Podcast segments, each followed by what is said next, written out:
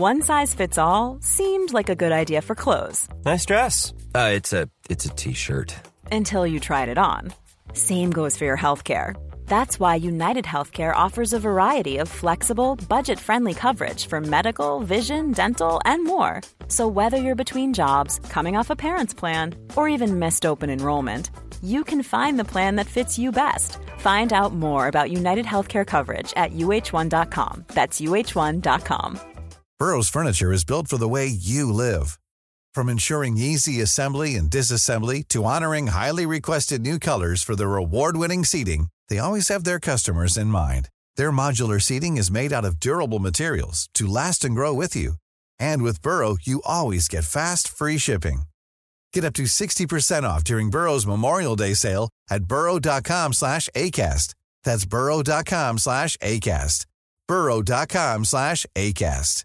This Mother's Day, celebrate the extraordinary women in your life with a heartfelt gift from Blue Nile. Whether it's for your mom, a mother figure, or yourself as a mom, find that perfect piece to express your love and appreciation. Explore Blue Nile's exquisite pearls and mesmerizing gemstones that she's sure to love. Enjoy fast shipping options like guaranteed free shipping and returns. Make this Mother's Day unforgettable with a piece from Blue Nile. Right now, get up to 50% off at BlueNile.com. That's BlueNile.com.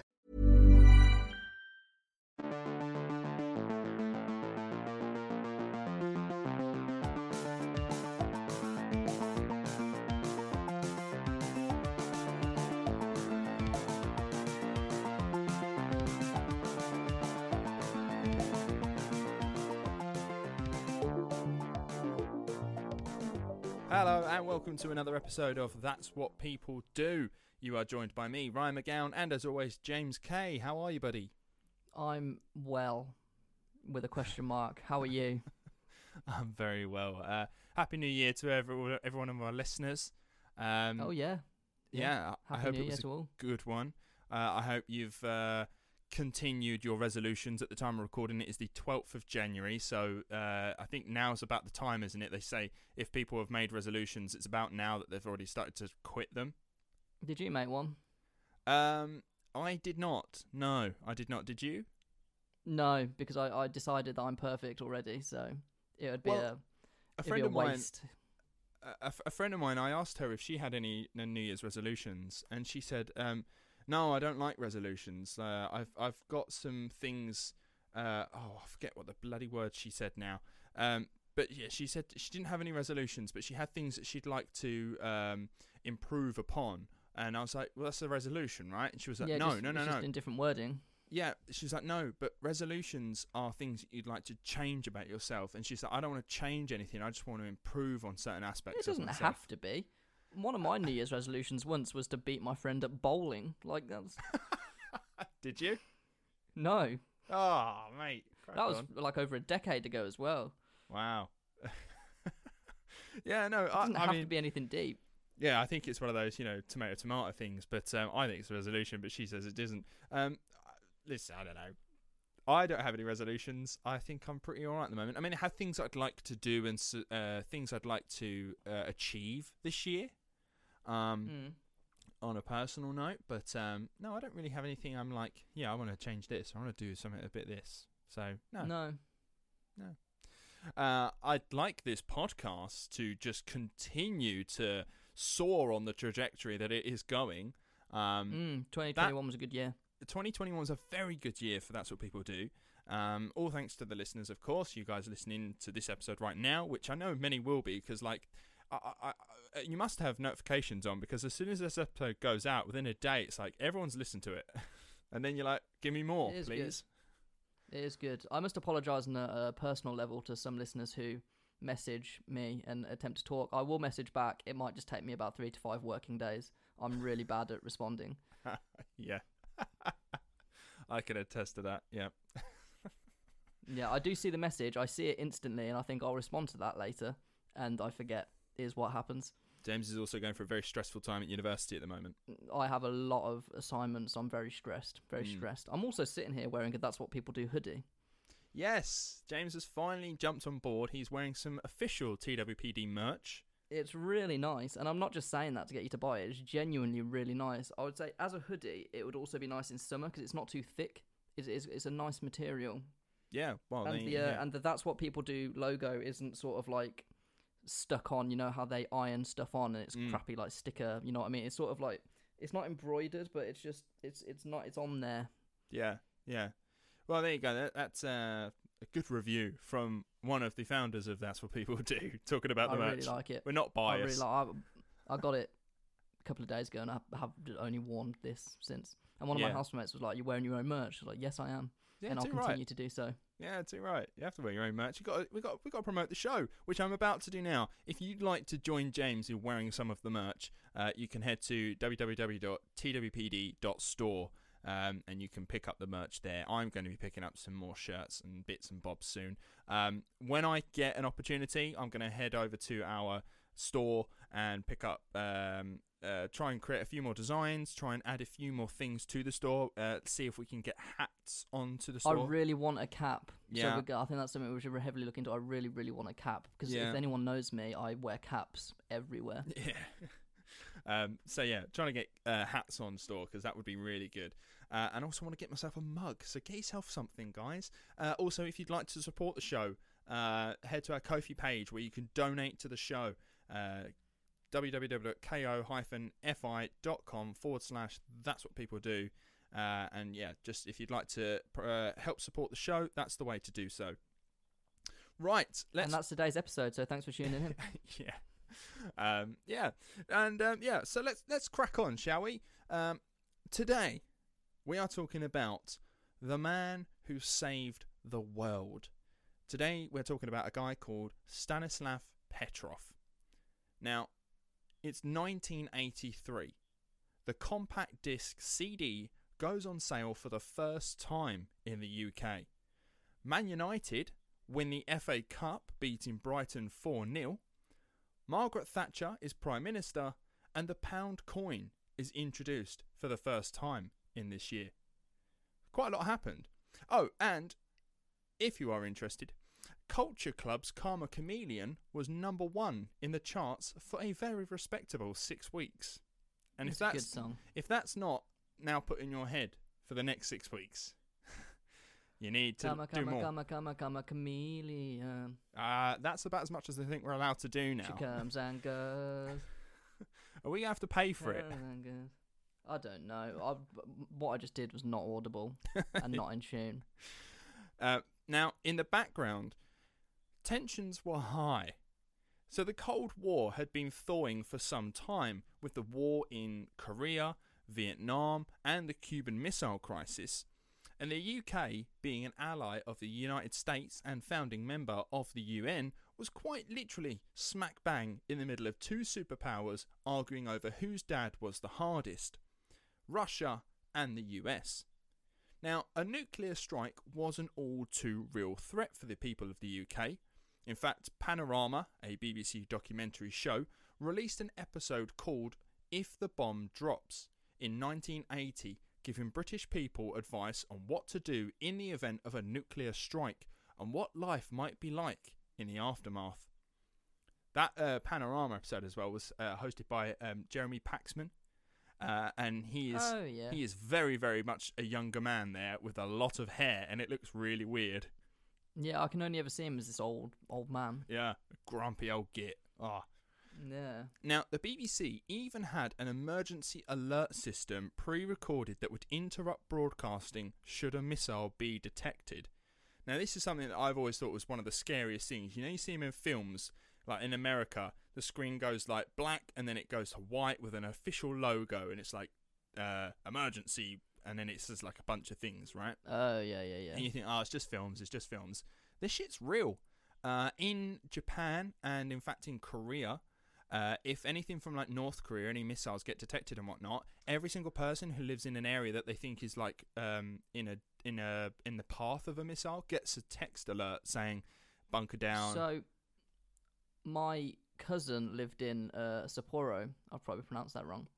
And there was a point a year or two ago where North Korea were getting really happy with their missiles, and they sent one like flying over the island and into the sea. You know what North Korea do? And he woke up to like this alert going off on his phone, being like, "There's missiles being fired." Yeah. which naturally would would really shit you up. Yeah, yeah, and and also like kind of weird that like you think, oh, it's my mobile phone. It's got it's, it's my number. If you've never given your number out to anyone, how would someone get that number? And you realize that you know people can get those. The government just has that because obviously we get it. Every single person in the UK currently has had a text in all caps saying, "Go get a booster jab." Yeah, and everyone was complained about it. All you have to do is read the text, and if you don't want it, go no, thank you, and then move on with your life. Yeah. it takes more time out of your day to go on Twitter and complain about it. So Mm. stop. So, um, the BBC's emergency broadcast, which, uh, although as I said, it's pre-recorded, it wasn't done uh, with like a voice actor or anything as such. It's it's like Stephen Hawking telling you, "Shit's about to go real." Um, and it, I listened to the whole thing, and it's actually quite scary. Like, it's really quite. Uh, oh God! And I think that's the point of it. When you're listening to it, you're you're supposed to take it seriously. You're supposed to be like, "Oh, this guy's not fucking about." Um, so I'm going to read that to you now. Uh, so it says, "quote." We interrupt regular programming to bring you a message from Her Majesty's government. Please stand by and await further instruction. This is an emergency warning from the BBC. Information of a possible nuclear strike against this country has been received. The current threat level is critical, meaning an attack is imminent. Civilians are advised to stay in their homes. Evacuations are currently taking place in the London, Manchester, Birmingham, and Leeds areas. If you are in these areas, police will lead you to safety. Follow their orders without question. If you are not in these areas, you should stay at home unless police tell you otherwise. All non essential telephone lines have been disconnected for military use. You should begin your preparations for the strike. Collect 14 days worth of essential supplies such as food, water, medicine, and clothing. Ensure you have a battery powered radio with a change of batteries for the duration of the sheltering period to ensure you can listen to information and the all clear. Nuclear strikes create fallout, deadly dust which will spread for hundreds of miles and will affect everyone in this country, no matter how rural the area they live in. This deadly dust will cause radiation sickness followed by death. You are advised to build an inner refuge in the lowest and most central part of your home, as far away from external doors and windows as possible. Use non flammable materials such as doors, tables, chairs, and use bags and cases full of sand to bulk out the shelter. You and your family should remain in the shelter for the 14 day period you will remain at home. You will be unable to leave your fallout room. Collect water now. Water services will be disconnected to prevent major fallout contamination, and if you do not collect water now, you will not be able to collect it during the sheltering period. Collect approximately three and a half pints of water per person per day. Nuclear explosions have three main effects extreme heat, extreme light, and a shockwave blast. People in major cities which are likely to be targets are being evacuated as the explosion will destroy anything in its path for at least five miles. The area in which police will be unable to evacuate everyone, a siren will sound to alert that you are in a potential blast radius zone and evacuate to safety. Those that do not hear a siren should not evacuate as they are not in the blast zone and should spend time constructing an inner refuge. That would I mean, you, you read that like a public service announcement as well, so that was great. now that would be playing again and again and again and again until it stops playing. And when it stops playing, it's probably because the bomb got dropped and the radio towers and the TV towers all got wiped the fuck out. it, it's oh, it would be fucking terrifying. I remember speaking to my parents about this because they lived through the uh, 80s, obviously, uh, and they used to in school like get instructions of what to do if a nuke hit. They'd get leaflets through the post. Mm. Imagine, like that's terrifying. Yeah, yeah, no, it's mad, it's mad, isn't it? Um, And also at school, be like, get under your desk. If a nuke hits, don't get under your I your think desk. it was just to give someone something there. to do or make them feel like they're doing something in their last minutes. Does that make sense? I, I, I don't know what I'd do. I think constantly carry around a big old bottle of gin and just start necking it. See, yeah, this is so. This is the thing, right? So obviously, this threat was known by many, but it wasn't one sitting in the minds of everyone all day, every day. And that's the thing I find really interesting. Is, of course, like, um, like our parents' generation, James, like they grew up through this. This was sort of this would have been their twenties um, or thirties, this sort of era, like where they're just really sort of cracking on and becoming an adult now. Um, and I imagine a lot of them, it's not really at the forefront of their mind. It's probably somewhere in the back, but I've got work to go to, or I've got kids to raise, or a family to sort of have, and all this kind of shit. Maybe they weren't thinking about it all that often. Um, maybe, maybe Mm. you know they just didn't think on it too much, or maybe they just never believed it would happen. And in fact, on that Jeremy Paxman uh, documentary from the 1980s, where they sort of say, "Listen, if this happens, this is what you do." At the beginning, he's like, "Listen, we know it's not likely to happen. We don't believe it is, but if it does, this is what we do." So you know, uh, maybe they were just told the right things, but I don't know. Bizarre. There's a website you can go on um, where you can like pick a nuclear Oh, bomb yeah. of all the nuclear bombs that have been made and like drop it on certain cities and see what would happen. It's really interesting. Obviously, like London, in terms of UK, London would be the, uh, probably the one that gets hit. You'd assume. And if I was living in Birmingham, I think you'd get like you'd be all right, but you'd have like radiation and stuff, and you'd have to. I mean, the whole country would be fucked, but Yeah.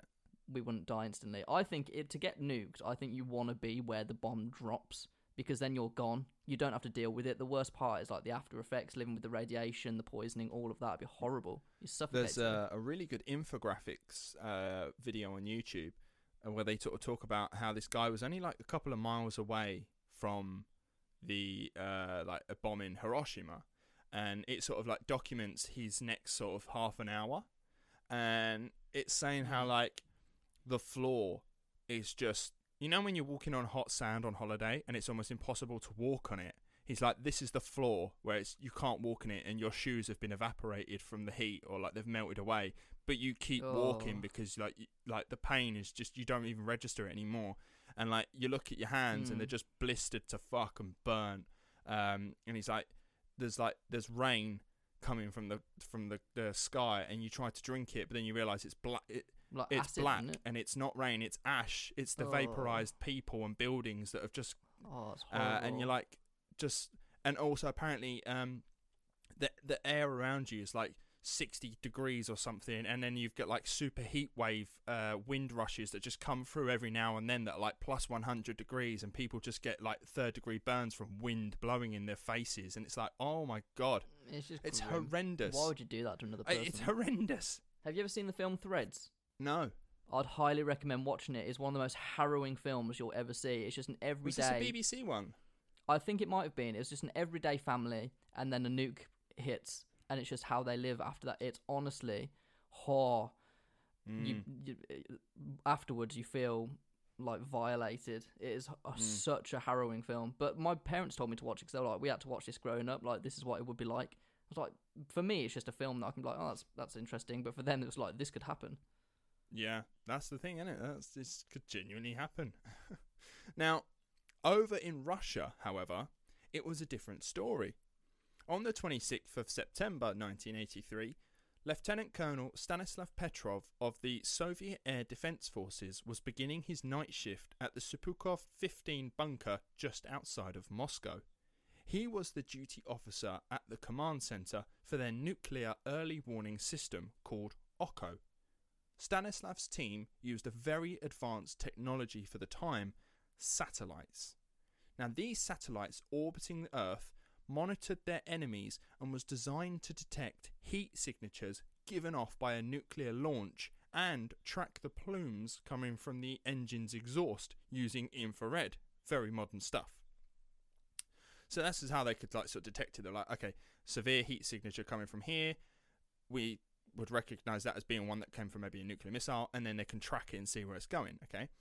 Now, Petrov's team, although the heightened tensions between the USSR and the USS, USA never really had to do much. They monitored the skies day in and day out, and luckily never had to do the unthinkable.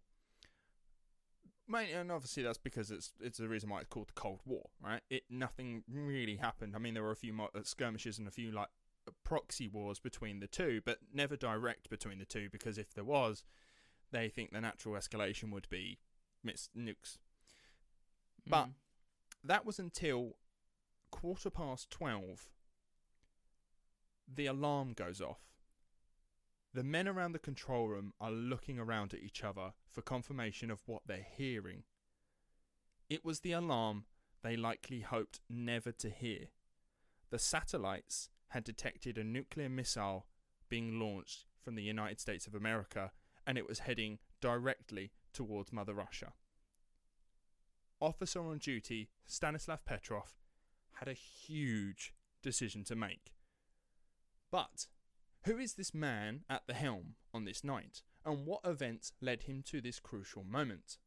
Well, Stanislav Petrov was born on September 7th, 1939, in an area called Vladivostok. Now, we all know that Russia is a big ass fucking country, but to put into perspective, Vladivostok is so far east of Russia, it's bordered with China to the north, North Korea to the east, and Japan to the south. That's how far east it is. That's very east. Almost Yeah, as east as you can get. Honestly, it is, really is. That's how big Russia is. Like it, Russia's ma- Russia's a fucking massive country, but most of it is very uninhabitable. That's what I mean. Like Russia has a big country, but half of it is not a country. Like everyone just pretty much lives in, I think mainly like one area. Surely, like they can't live all over it. I imagine the most inhabited place would be the west, an area. That's sort of where all the major cities are, isn't it? Yeah. Um. Now Vladivostok was a very important uh, region for Russia and uh, the USSR later on. Um, it was a key port region. It's really good. It's uh, Sea of Japan, I think, is like near it or that it's on it, um, and from there it can trade and do a lot of stuff. So it was quite an important uh, place for Russia. And uh, even, there was even border clashes with the invading Japanese army from Korea in 1938, a year before Stanislav was born. Um, now, the area bred hardy people, as Russians are known for, and Petrov's parents were no different. His father was a fighter pilot for the USSR during World War II, and his mother was noted as being a very hard and a very cold person, especially to Stanislav, who claims that she always preferred his younger brother. Now, by the age of 17, his parents were pushing him to leave and go be an adult. So he joined the military, more out of necessity than from a desire to be a soldier. But there he found a family. It wasn't so much the one he wanted, but it was the one that he got. And he also found love marrying a woman called Raisa or Raya in 1973. And they would go on to have two children together. Now, growing up from his teens in the military, you can imagine the levels of doctrine drilled into his head. Maybe that's an unfair way of putting it, since Americans and many other peoples from various nations were also indoctrinated by their respective governments. What I'm getting at is that the patriotism drilled into recruits and, at this time in history, civilians, you're told by your state run media and army superiors that the Western world is the enemy, that your way of living is the correct way. Not to mention, if you ever disagreed with this during, say, Stalin's time, right, you'd end up in a gulag or worse, dead. You believe what you're being told, right? Then there's your awesome spy agency getting all kinds of saucy information from the enemy, including how to create your own nuclear weapons, which now puts you on a footing with the capitalist Americans. You can now be taken more seriously. And not only that, your nation recently sent Sputnik into orbit, the first man made object to orbit the Earth. Then you sent a bloody dog into space with Laika. Then you sent a human with Yuri Gagarin. Man, the Soviet Union sure is the best place to be. It's technologically advanced, 0% unemployment. Things are just great here. And the Americans and the West are trying to stop you spreading that awesome communist way of life. Now, isn't that mad? When you put it into that way, you're like, oh, uh, okay, yeah, that makes sense. Like, this is what you're told, this is what you believe, and there's no one to tell you otherwise. And when you're doing what your country thinks is good work, like spreading communism and spreading all this Mm. goodness, and then you're told, well, these Americans, they absolutely hate the way we live, and they think it's terrible, uh, and the way they live's like awful, and they're trying to stop that. You'd be like, oh, well, I don't. Nobody wants to. Be, Okay. Nobody wants to be told they're wrong. Hmm. I mean, kids are a product of their environment. They'll always believe. I mean, it's the same. We're not going to get into the religion bait. We do that every episode, but it's the same with Uh-huh. religion, same with cults, same with everything. If a child is brought up believing a certain way, that is then how the child will will act. I remember my grandparents went to Russia, um, and I don't know how they found themselves in this situation, but they were in like someone's house, and they were talking about how they perceive each other, and the Russians were always like, "Oh, we're always told that the West is bad," and obviously my grandpa's like, "Well, the West is told that Russia's bad." And they were like, "Actually, we're just enjoying some vodka, and we're not actually that different." Yeah, yeah, it's, that's actually it, and we do cover that a little bit later on. I, I just think when you put into perspective, when you put it into a perspective that's not necessarily our own Western view, although I was being a bit flippant and and uh, biased when I was talking about that, um, you can see why many were very patriotic and could easily see the West as being the true evil of the world. When when someone comes in and tells you that everything you've known, everything that your country is built upon is bad or wrong, you tend not to have a positive reaction, if that makes sense. Um, Yeah, completely agree. It's funny you should say this because one of the the essay I've got to write for a couple of weeks is literally about how um, the West sort of imposes their culture onto the rest of the world. Absolutely. Yeah, we all do it, and it, it even goes down to standard civilians like yourself and me, and maybe some of our listeners that are from the Western world and America and whatnot. And we, we go to places and we're like, this is so very different from what we're used to. But because like maybe that's where big business comes from or where money comes from, like other places around the world tend to adopt this culture to attract us more. Um, and I may- think one thing that sums it up the best for me, and I find this hilarious, is that Okinawa and some other places, basically places where America set up military bases in Japan, and it's more like an Americanized place now, they have much higher obesity rates than the rest of Japan. is that right? Literally, because America brought with it all of the fast food, all of that sort of shit. Was the Japanese diet generally is very good, but places with American military bases have higher obesity levels because of the culture, and I just find that incredible. That's fascinating. Now, this is a life that Stanislav Petrov has grown up in and defends as part of the military. Even in later life, he holds on to these feelings when he's confronted by an American talking about what the Americans thought about the Russians during the Cold War. And in this moment, he gets very defensive and he says this is exactly what the Russians thought of America. Um, and he's even says like this guy was talking about him, and he was like, "Oh, you're you're such a fucking like a stupid goat." I think he calls him in his mother tongue, right? And he's like, "You fucking goat," or brainless goat. I think he calls him a brainless goat. And he's like, "This is exactly what we were thinking about you," um, and yet, like that's just government talk. Like, because I don't give a toss about you. Like, I don't care. I don't see you as a threat, and you shouldn't see me as a threat. But because my government tells me that you are, and your government tells you that I am, you don't like my country. You don't like me just because of the country I come from. And and it touches on what you were talking about with your grandparents when they went to uh, Russia, and it's like that whole thing where it's like, well, because our governments told us that that's what we do, and so that's what we did. And it's like if you just took five minutes to sat down and have a chat, and you'd be like, no, we're just going to sit down and have a drink, eat some food, and just get on. Mm, So food for thought. Mutually assured destruction, or MAD, a term first used in 1962, meaning that with both sides having such destructive weapons that could not only annihilate each other, but the world have no incentive to use, creating a stalemate. This was the way of the majority of the Cold War. Yes, there were many proxy wars, but no direct conflict between the USA and the USSR for fears that nuclear weapons would be a natural escalation to try and end any war swiftly. But if one fired first, the other would naturally fire back in equal measures in a retaliatory strike.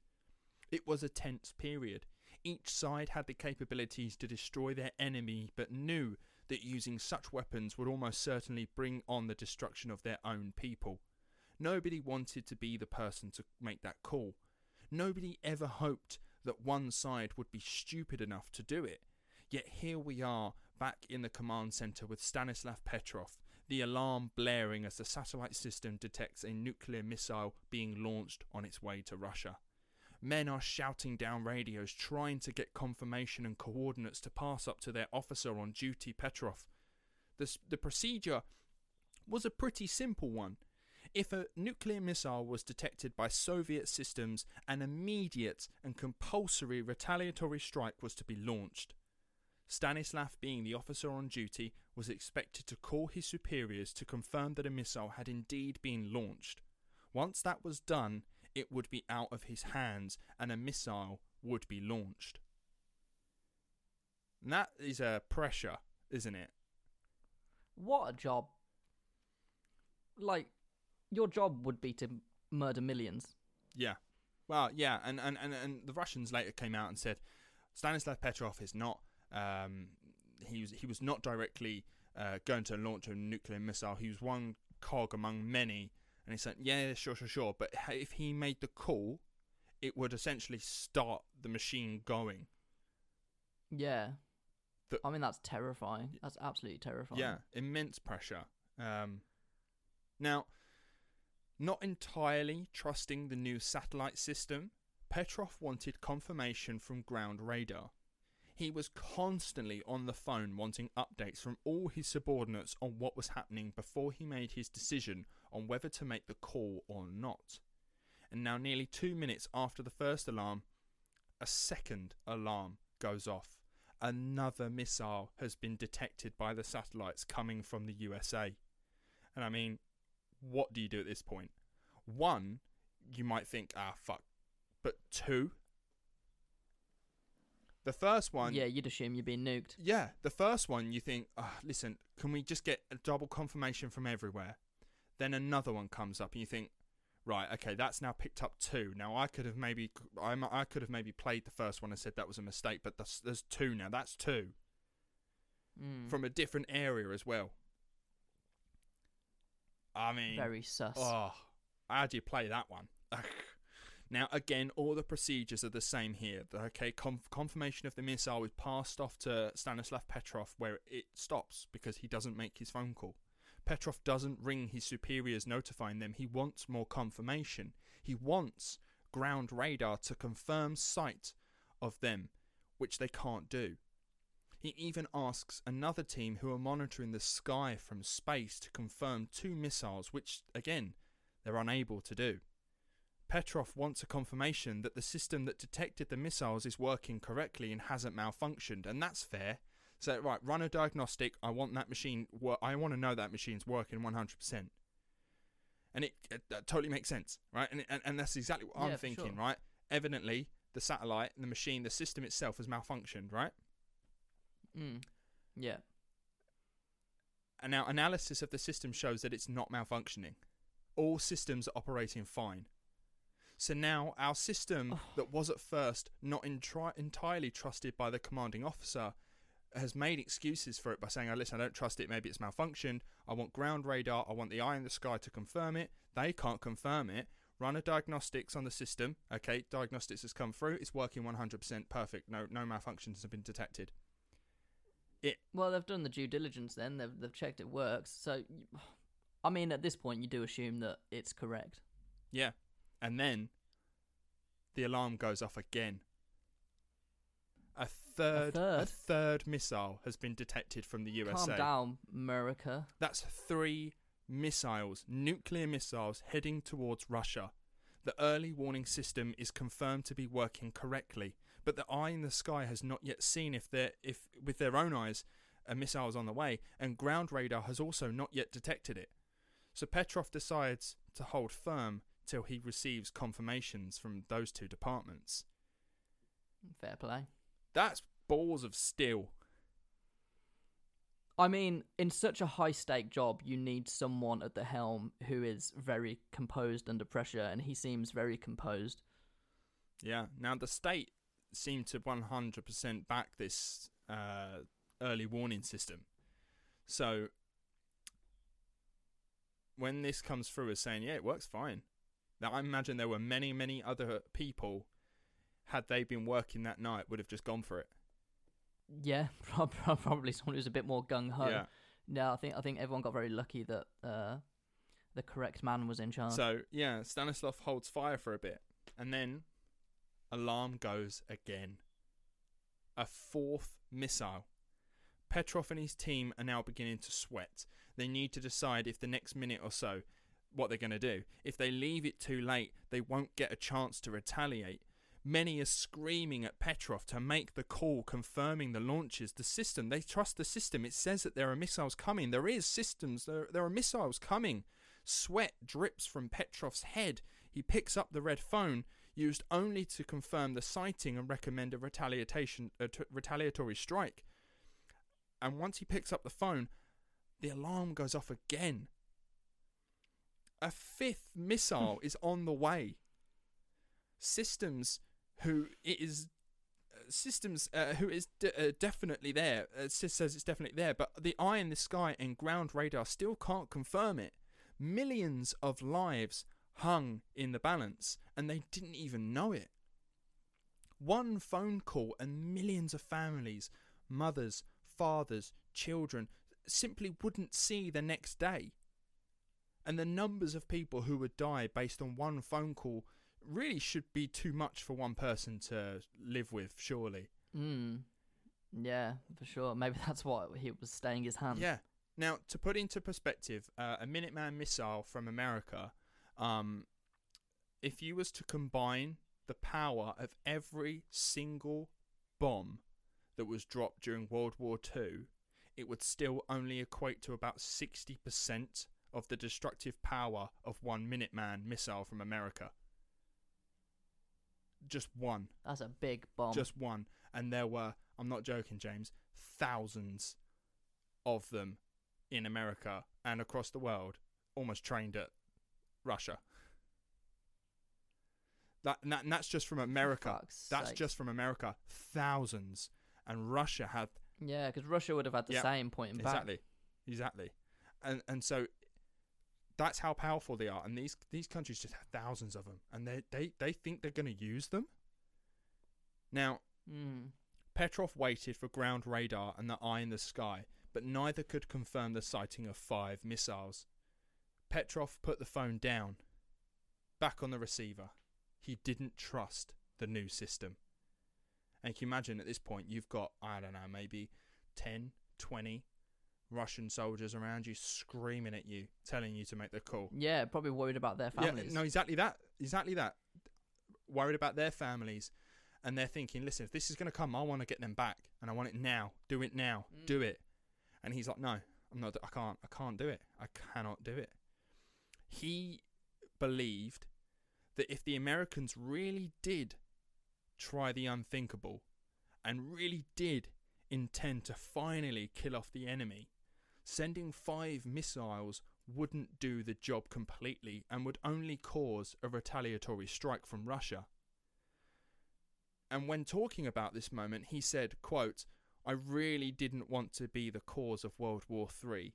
If they attack my country, let my soul take on this sin. He was just like, listen. I, can't be the one. I cannot be the one that does it. I can't do it. I can't do it. They can they can murder millions of my people, but I cannot be the one that does that to someone else. I can't do it. Mm. And ah, oh, just and then can you just imagine the next minute or so as the room then just goes deathly silent as every member of staff in that room watches the screen on the wall as the first missile gets closer and closer, knowing that any second now it's going to disappear. And when it disappears, you know that means that millions of people will have died.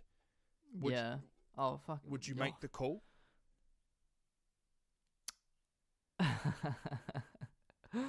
oh, what a what a question to ask on a Wednesday afternoon. Um, no, I don't think I would. I couldn't do it. I could not do it, knowing No, knowing I what it will do. I don't believe in an eye for an eye. If they, if I'm getting nuked, I'm going to die regardless. I'm not going to take people Mm. with me. Hey, I'm Ryan Reynolds. At Mint Mobile, we like to do the opposite of what Big Wireless does. They charge you a lot, we charge you a little. So naturally, when they announced they'd be raising their prices due to inflation, we decided to deflate our prices due to not hating you. That's right. We're cutting the price of Mint Unlimited from $30 a month to just $15 a month. Give it a try at mintmobile.com slash switch. $45 upfront for three months plus taxes and fees. Promo rate for new customers for limited time. Unlimited more than 40 gigabytes per month. Slows. Full terms at mintmobile.com. Wow. Nice. Yeah. What you're hearing are the sounds of people everywhere putting on Bombas socks, underwear, and t-shirts made from absurdly soft materials that feel like plush clouds. Yeah, that plush. And the best part? For every item you purchase, Bombas donates another to someone facing homelessness. Bombas. Big comfort for everyone. Go to bombas.com slash ACAST and use code ACAST for 20% off your first purchase. That's bombas.com slash ACAST. Code ACAST. Now, luckily for Stanislav, when the first missile disappeared on screen, nothing happened. Millions of Russians carried on sleeping soundly in their beds. There was no blast, no blinding light followed by a superheated wave atomizing the surrounding area and everyone in it. In the control room, the other missiles disappeared on screen. Comrades breathed a sigh of relief. Some had a tear in their eye, including Stanislav, and I'd be bawling my eyes out at this point. Uh, I would, knowing that I, I held firm. Yeah. I'd be shaking. I'd be. I'd probably have pissed myself. I, I would be a mess. Mm-hmm. Yeah, a little bit of weird. His hunch was right. There was a glitch in the system. They they couldn't figure it out initially, but it was later determined that the system had detected sunlight on high altitude clouds and mistook it for heat expected to be found No with launches. Yeah, yeah. That was what it was. It was just it was just um light because it was an infrared system, right? So it detected the light coming off the high altitude clouds, mistook it for heat, and that was like five of them done. Five. There was five. Everyone, send your missiles back. Bloody hell. Uh huh. Well, that's a shit system. They need to get a new one. Well, this is the thing. Um, oh, we'll get to it in a minute. Now, initially, Petrov was praised by his comrades, uh, many saying that he needed to make room on his chest for another badge. they were like, "You need to make room, uh, comrade. Make more room. There's going to be a big badge coming on." Um, and when he talks about it, like he's like smiling and laughing because he found it really funny. Still, like that people were saying that. Um, but this really didn't last long. Uh, he was in extensively questioned by his superiors and was actually later reprimanded for not filling his paperwork out on the incident correctly.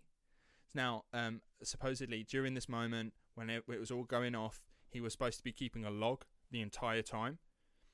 Mm. Uh, but because he didn't do it, because you know he was too busy stopping the world from fucking exploding, um, he got he got a bollocking from his superiors. They were like, "What? Why have you? Why have you not filled? You've not filled out the paperwork." And it's like he was like, "I was I was pretty busy, like trying to stop the world from exploding." And they were like, "It's not." I bet a lot of people listening to that because I had the same initial reaction of "oh, typical Russia," but I bet every single country in the world that has that power would do the same. America, UK, Germany, France, all the superpowers would 100% reprimand the, that person as well. Absolutely, absolutely. I think it might have something to do um, with. Uh, well, uh, I don't know. I, I think they were having a go at him.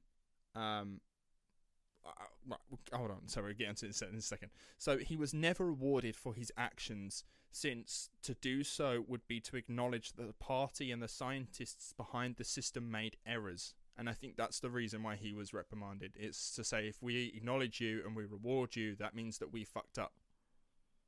I mean, to be fair, that is typical Russia because you just look at um, Chernobyl and they did the same there. Yeah. Like the rest of the world knew exactly what was going on, and Russia didn't keep any documentation of it whatsoever because their their pride gets in the way. Absolutely, yeah. So I think it was due to that. Like to publicly acknowledge him as being a hero would to be say would would, would be to say we fucked up, we made a mistake, Yeah. and we nearly And Russia don't fuck yeah, up. we nearly blew up the world. Yeah. Um, Oh, Russia. yeah.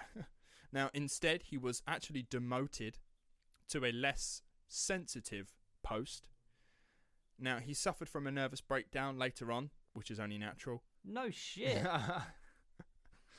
um, he was the primary caregiver to his loving wife, who had actually, it, during the entire night that he was dealing with the world not blowing up, his wife was at home. He was pretty much her primary caregiver. She'd been suffering from cancer from quite a long time, and she was very, very ill. So he's got that. Bloody Yeah, he's hell. got that at home, and he's also in charge of like stopping the world or making the world blow up. Um, so he had What a guy, man. yeah, man.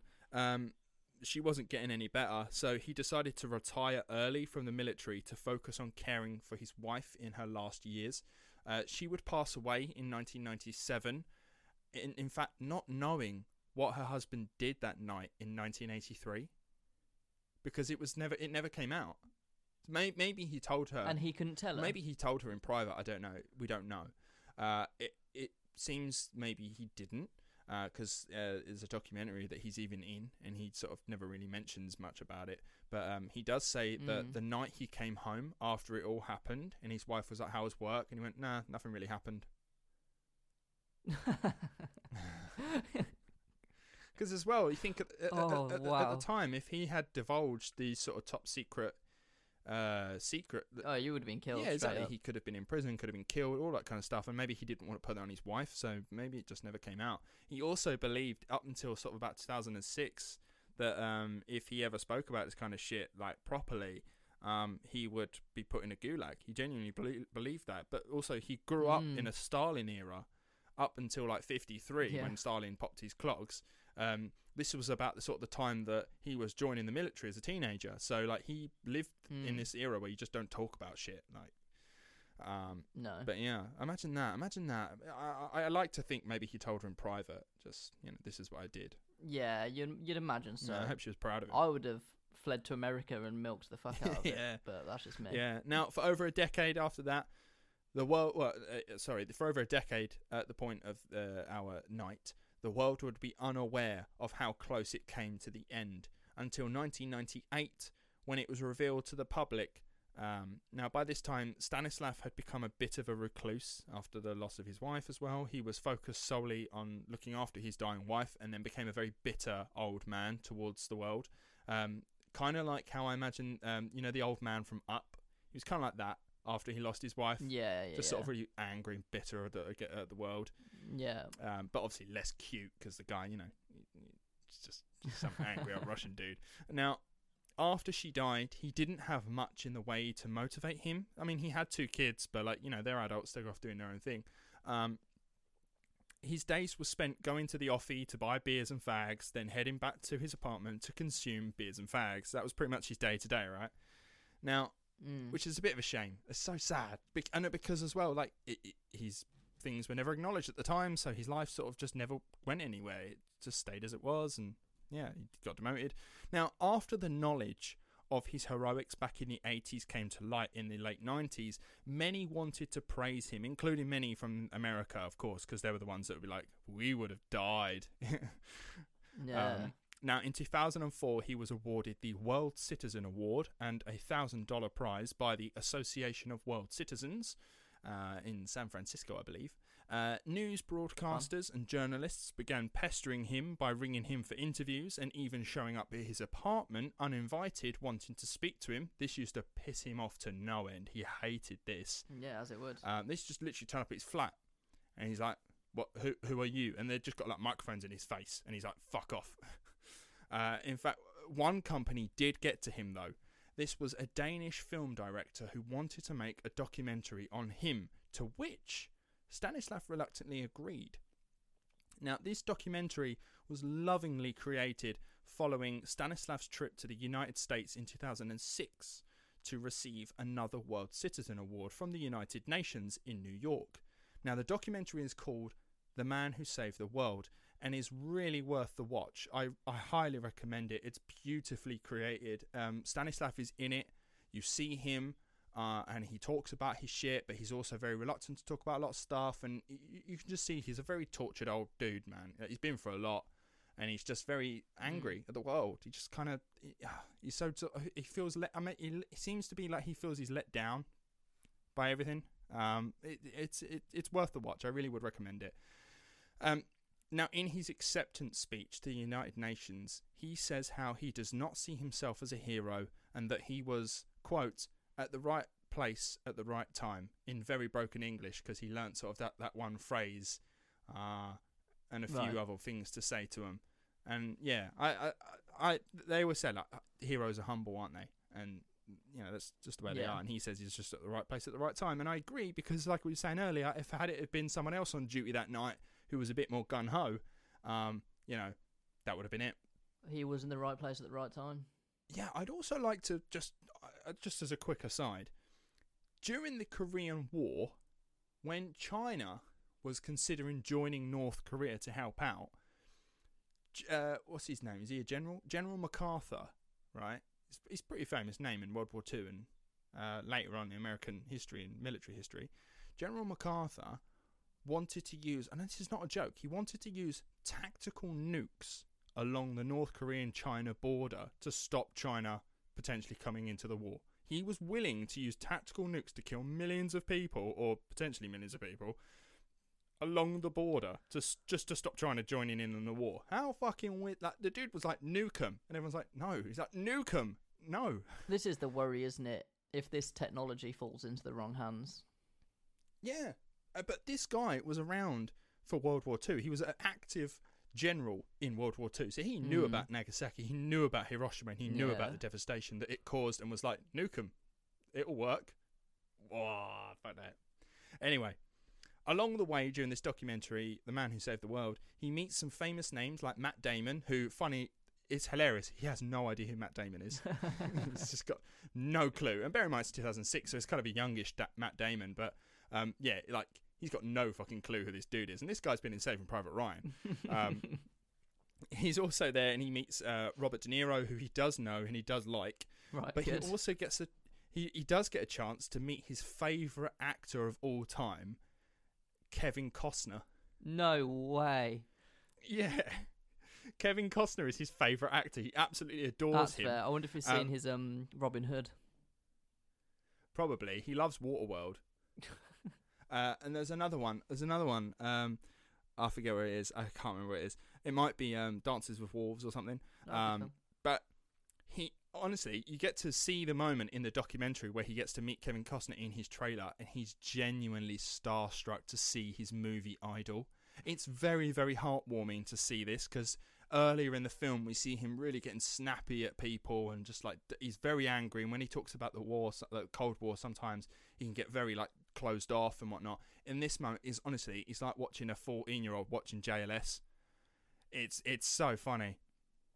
Um, but yeah, uh, so Stanislav does, however, have some concerns for the future.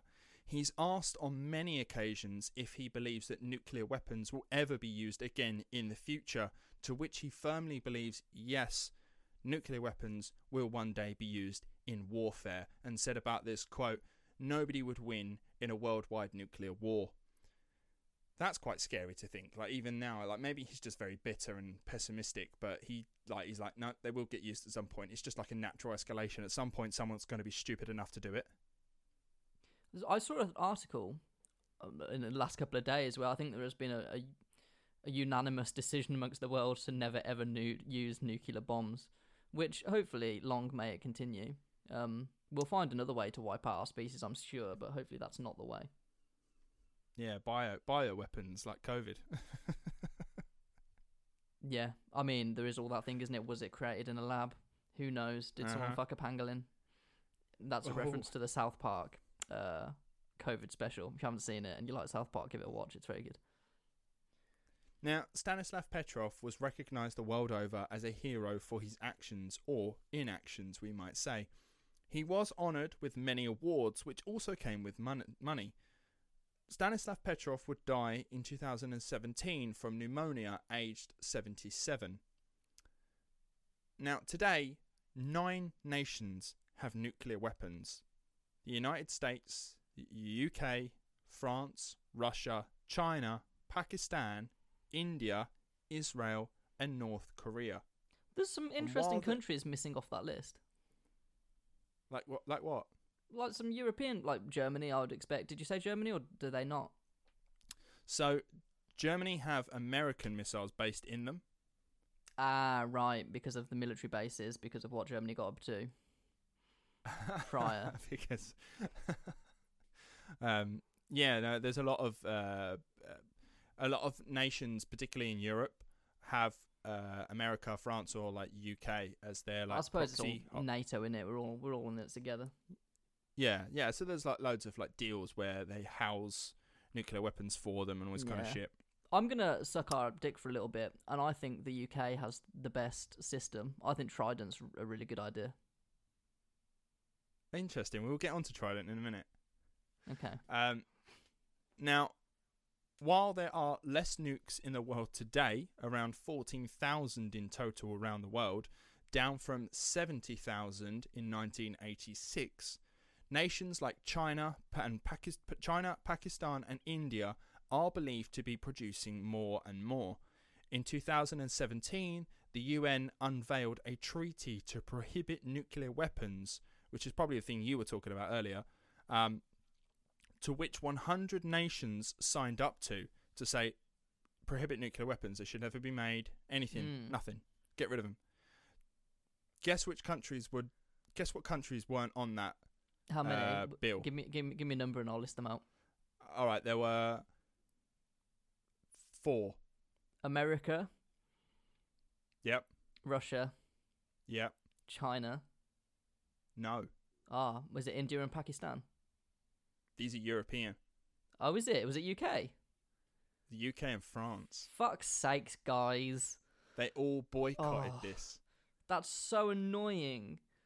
Yeah.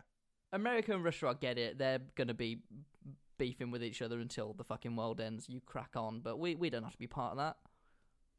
In fact, the UK is actually in the process of renewing its Trident nuclear deterrent. Yeah, there's a whole thing about that, isn't it? People not happy that money's been spent. Now, I actually looked into this uh, a little bit. Uh, according to like Full Fact, uh, it actually the the the um there, there was always that. Do you remember that two hundred billion pound mark that was thrown around all the, all the time? Mm-hmm. Uh, it's actually they've been given a budget of forty billion to renew the whole thing. Right. um, which you know obviously is a significant amount of money. Uh, but I also looked it up, and obviously throughout COVID, um, the amount of money spent on COVID is like three times more than Yeah. Trident. This so, is the thing. People um, don't really understand how budgets work. They're not good. They don't just have one massive room full of fucking money and be like, "I'm going to spend all of this on it." Like, you get different budgets for different sectors. Like fucking Oliver Twist just walking up to the big door. Please, sir, yeah, can I have some like more? Scrooge McDuck jumping in his pile of money. Uh, also, for reference, the uh, the NHS costs about 115 billion a year. I mean, that should naturally be our priority: health, schools, and all sorts. But oh, I think they've always got Trident. If you don't know, is a submarine that constantly circles the UK, and that is our deterrent. Like you don't know where it is at any point. Yeah. Um, and I think there's two of them, but only one is like one is going Only- constantly, but then one will come Yeah. in as another one goes out. Yeah, and I, I think it's a really good out. idea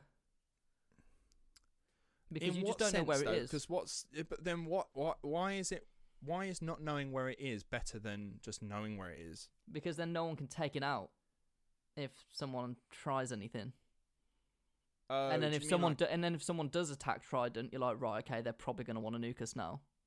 yeah, okay, yeah, that kind of makes sense. I suppose yeah, if if you know where it is, you could potentially send in a small military unit that could maybe take it out or de- yeah. you Whereas a submarine would be so difficult yeah no, because you'd have to come into our waters. We'd we'd know you're there. You can't just get like a team of people in a helicopter to drop in, it which wouldn't work. So tactically speaking, yes, it makes a lot of sense and it's very clever. Uh, morally, do we just need it? Because then as well, like if if if no one knows where it is at any time, we could scrap it and no one would know. Well, this is the thing, isn't it? Yeah. Uh, that morally, I disagree with nukes. Naturally, I don't want millions of people to die. Who does? But if if us having nukes stops someone else from launching it, then I guess there is a greater good in it. It would uh, Hmm. to get rid of all nukes. You need every single nation to get rid of all of them, and as long as that's not going to happen, no one will. You can't just get rid of it and hope other people will. Otherwise, you are fucked. Yeah, it's a Mexican standoff from The Office, isn't it? Really? Yeah. So so the hope is that everyone's constantly pointing at each other and no one has the balls to do it because it would mean devastation for them as well. Mm. Yeah. Yeah. No, exactly. Um, So now, I, I think I think it's fine. in terms of being asked to press the red button during our last general election, Jeremy Corbyn, who was the leader of the Labour Party at the time, uh, was being relentlessly grilled um, and slaughtered. I don't in- understand why the fuck they went for him on that. Right. Yeah. Like, all so of he, the all he- of the questions were like, "Would you nuke a country?" Like, why the fuck would you ask anyone that? and no one else was asked that question. No. Would you would you kill millions of people? If he said yes, the newspapers are going to tear him to shreds. If he said no, the newspapers are going to tear him to shreds. It was just a witch hunt. It was a witch hunt. So, um, you know, not probably not to stay on it too much because you could probably tell that James and I are probably a bit bitter about the whole thing. Uh, this guy was promising us free internet. Um, so Uh, we And missed that would out have been on fucking great over the pandemic, wouldn't it? Wouldn't it have just? And then, obviously there was uh, over the pandemic there was the Conservatives came out with a um, we're going to cap the internet costs or something, and, and uh, Labour were like, oh, that's a pretty good idea. Wonder where you got that from. Yeah. I bet Um, Corbyn wouldn't have had any parties either. Uh, yeah. Now, yes, as I was saying during the last general election, Jeremy Corbyn, leader of the Labour Party at the time, was getting a lot of stick in the media. He was asked, and uh, it was it was about renewing Trident. Basically, I think it was. He was saying that it's not something he believes we ought to renew. It's a big uh, a cost. It's a big expense that he thinks should be redistributed somewhere else. Uh, it's saying, listen, it's yeah, it's great as a deterrent call, but if no one knows where it is or whatever, you can kind of get rid of it. You don't necessarily need it. Also, what's the likelihood of anyone attacking us anytime soon like that? And then it became a whole, well, would you press the red button if need be? And it was like, he, he- never really sort of went for it. I think at one point he did say he wouldn't. I think if I remember Mm. right, I think he did say at some point he's like, I wouldn't want to be the one that killed millions of people, and and that's I think the point. Um, why would anyone want to do something like that? And basically, it's Stanislav's moment where he was like, I don't want to be the one that kills millions of women, children, fathers, brothers, sisters, all of it. I don't want to be the one that does that, and I don't know anyone that would want to be that person. Why would you want to do that? No, you gotta be a special kind of fucked up. And like you said earlier, James, you know, it's not tit for tat. It's it, you know, it's not an eye for an eye. Two wrongs don't make a right. No. Um, so yeah, suffer the consequences. You know, be that ones that were like, listen, we we suffered, whatever. Uh, Listen, right. So in terms of this do two wrongs make a right thing, right? In the UK today, um, Boris Johnson is the prime minister. Although after today's, at the time of recording PMQs, it's not looking likely. Everyone's asking him to, to resign. I don't know if you listened to it at all, but it was a horrendous. yeah, I'll, I'll watch the whole thing. Really Um, but um, what Boris Johnson doesn't do is represent every single civilian in the UK on every level. Now, yes, he does represent the UK, but does he represent every individual? Well, no, that's why we have uh, constituent MPs, like local MPs and whatnot. They represent us because I vote for them. Um, sort of, uh, listen, I think maybe a lot of countries do this, but obviously how we do it in the UK, uh, we don't vote for a prime minister. We vote for a party to run our local area, um, and then they are part of a wider party. And the most, the the people, the party with the most MPs, their leader becomes the prime minister. Okay, so um, Mhm. I didn't vote for Conservative in my last general election. I'm going to assume James didn't either. But my the area that I live in would have uh, voted Conservative because it won. Now Conservatives now have a seat in the area that I live in. Uh, Boris Johnson is part the head of that party, became the prime minister by you know basically by proxy, right?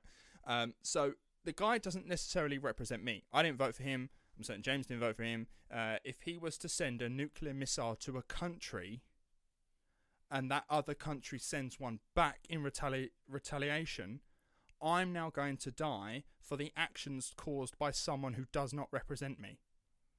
Mm-hmm. And when someone's, so for instance, like when someone's relative is murdered, does that person's relative who was murdered, sorry, right, so when someone's relative is murdered, does that person murder the killer's relative in retaliation? Is that fair? So, say you kill my sister, do I then kill your brother as retali- retaliation and say, now we're fair? No, you don't. You- no, probably not. Now, now scale it up, right? So when one nation launches a nuke, murdering millions of people, do you send one back to murder millions of others who likely have nothing to do with the situation, nor have anything to do with the person that sent it? In terms of, I didn't vote for him, so listen, you're you're about to kill me for a decision that some guy made that I didn't vote for. Yeah, yeah. I think world leaders should just have a big raw Rumble, Ah, yes. there is a and the very winner just is the world leader. Yeah, there's a very good. I think it was like online somewhere saying that when two countries uh, decide to go to war with one another, it ought to be the two leaders just have a you know a fisticuffs in a field, and whoever Yeah, wins won the a war. Big old scrap. That'd be Yeah. so funny. Yeah, Make because it televised and everything. Put it on pay per view. because like, listen, right? When you look at say look, take Ukraine at the moment, Ukraine and Russia, and it's it's it's getting you know quite hot over there. Um, everyday Ukrainians who just come get up, have breakfast, go to work. They've got no beef with someone who lives in I don't know, St. Petersburg in Russia, who gets up, has breakfast, and goes to work. He's got no beef with him. But Putin. No, not at all. They don't care. Exactly, but it's like all it's all about government. Putin and his like cronies. It's, it's something for them. Uh, uh, What's that got to do with the Russian people? What's that got to do with Ukrainian people? It has nothing to do with them.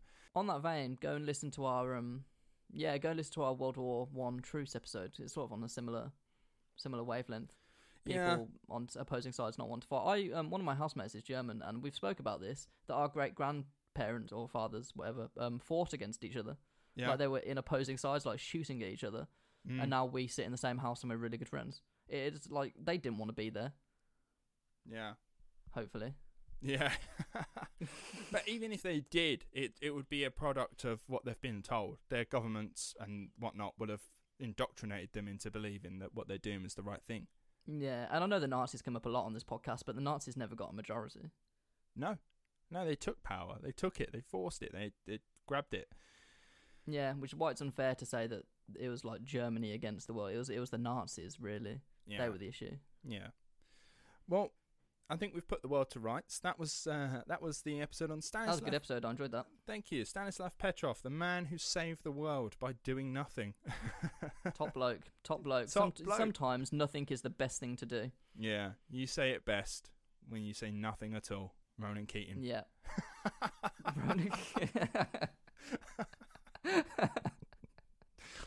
Oh dear. Well, I hope everyone else enjoyed that episode. Listen, you don't understand how bloody close you came to not even existing. I, we wouldn't be here today. I mean, we're in the UK. We'd be all right, wouldn't we? No, because we were an ally of the US. We'd have to have joined in. Bastard. Yeah, I know. America knew would, America would have been on the phone as like bombs were being dropped, being like, "Go for it," and we'd have gone, "Okay." I would let it ring out and just text like, "What do you want?" New phone, who dis? yeah, yeah. Imagine that just looking up at the night sky. It's like loads of fucking missiles just cross paths, and you're like, none of this is going to hit me. This is great. yeah. Go, turn Um, off light, go back to bed, deal with it in the morning. now, dotted around, uh, if you if you are from the UK, obviously we do get a lot of UK listeners now, which is really cool. I think we actually have more people listeners from our own country than we do from America, which is like for the Oh, first couple of months, that's that's been a, a changeover, which is awesome. So It hi just everyone. means the podcast scene in the UK is growing, which is wonderful. Yeah, exactly. So, uh, hi everyone. If you're recent, uh, if you're new to the show and you're from the UK, um, there's loads of uh, disused nuclear um, bunkers up and down the country. Uh, there's one in Essex that's quite famous called Kelvedon and Hatch. Uh, I would recommend you go look at it if you are interested in the history and um, how the UK was prepping for the Cold War and an, and, and a nuclear uh, uh, war. Um, check it out. It's really fascinating and also frightening. Um, you know how how much detail goes into this shit. Like it was an all too real threat um, for a lot of them. Mm. So yeah, check that out. Obviously, guys, uh, you may have been expecting British Monarchies Part Two. Uh, I think this is why I'm so stressed. I know I've got that shit to do as well. I've got all these assignments. And then, honestly, people might have loved that episode. My brother is a genuine historian, and he listened to it, and he came around and spoke to me about it and was like, "Well, yeah, like you couldn't really have got anything wrong because you didn't give that much information." So like, Brilliant. Yeah, fair. he did say we got something wrong. I think we called someone a son-in-law when it was like a brother-in-law or something. I forget. But Oh, if that you've would got be a problem, Harold just, just go Godwinson, fuck right? yourself. I don't care. Yeah, that was literally it. Yeah, yeah. Yeah. Yeah, I said it before. I'm not a historian. Like, if you got an issue, just go on Wikipedia. You don't have to be here. Yeah. Just let us know that we made the mistake, and then you know. These the, these monarchy episodes have made me so aggressive. Oh, it was such a bad idea. Um, so yeah, obviously, yeah, Oh. you guys were expecting British Monarchies Part Two. Uh, Stanislav Petrov has come in instead, uh, simply because, like uh, Yeah. as James has been hinting at, it's a mammoth of a series, uh, and obviously uh, he's very very busy at university at the moment. So um, yeah, it's yeah, it's It coming. will end soon though, so it'll be out very soon. Don't worry. It's coming. Uh, all right, so thank you very much for listening, everyone. Um, I've mentioned all the things at the beginning, so I won't go over it again. Yeah, you did it at the start, so they couldn't escape. Yeah, you can't escape. Um, uh, join us. Uh, I'm going to say next week, but next episode. Um, whenever. Whenevs. Uh, yeah, and make sure you follow us on all the socials. Thank you very much for listening. We'll see you soon. Ta-ra.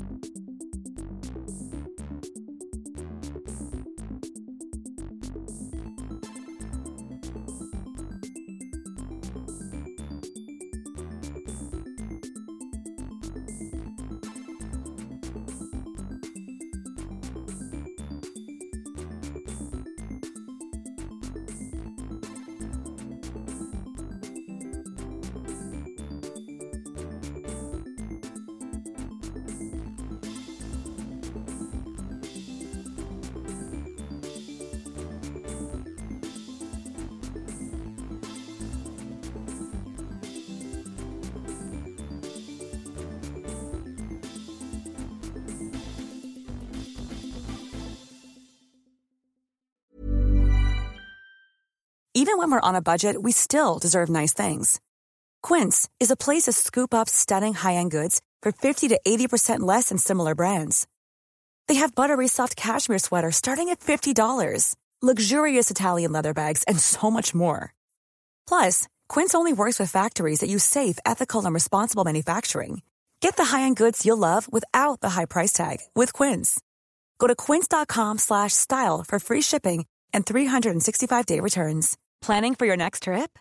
Elevate your travel style with Quince. Quince has all the jet-setting essentials you'll want for your next getaway, like European linen, premium luggage options, buttery soft Italian leather bags, and so much more. And is all priced at 50 to 80% less than similar brands. Plus, Quince only works with factories that use safe and ethical manufacturing practices.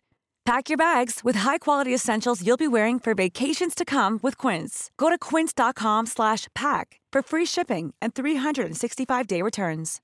Imagine the softest sheets you've ever felt. Now imagine them getting even softer over time. That's what you'll feel with Boll and Branch's organic cotton sheets. In a recent customer survey, 96% replied that Boll and Branch sheets get softer with every wash. Start getting your best night's sleep in these sheets that get softer and softer for years to come. Try their sheets with a 30-night guarantee. Plus, get 15% off your first order at bollandbranch.com. Code BUTTERY. Exclusions apply. See site for details.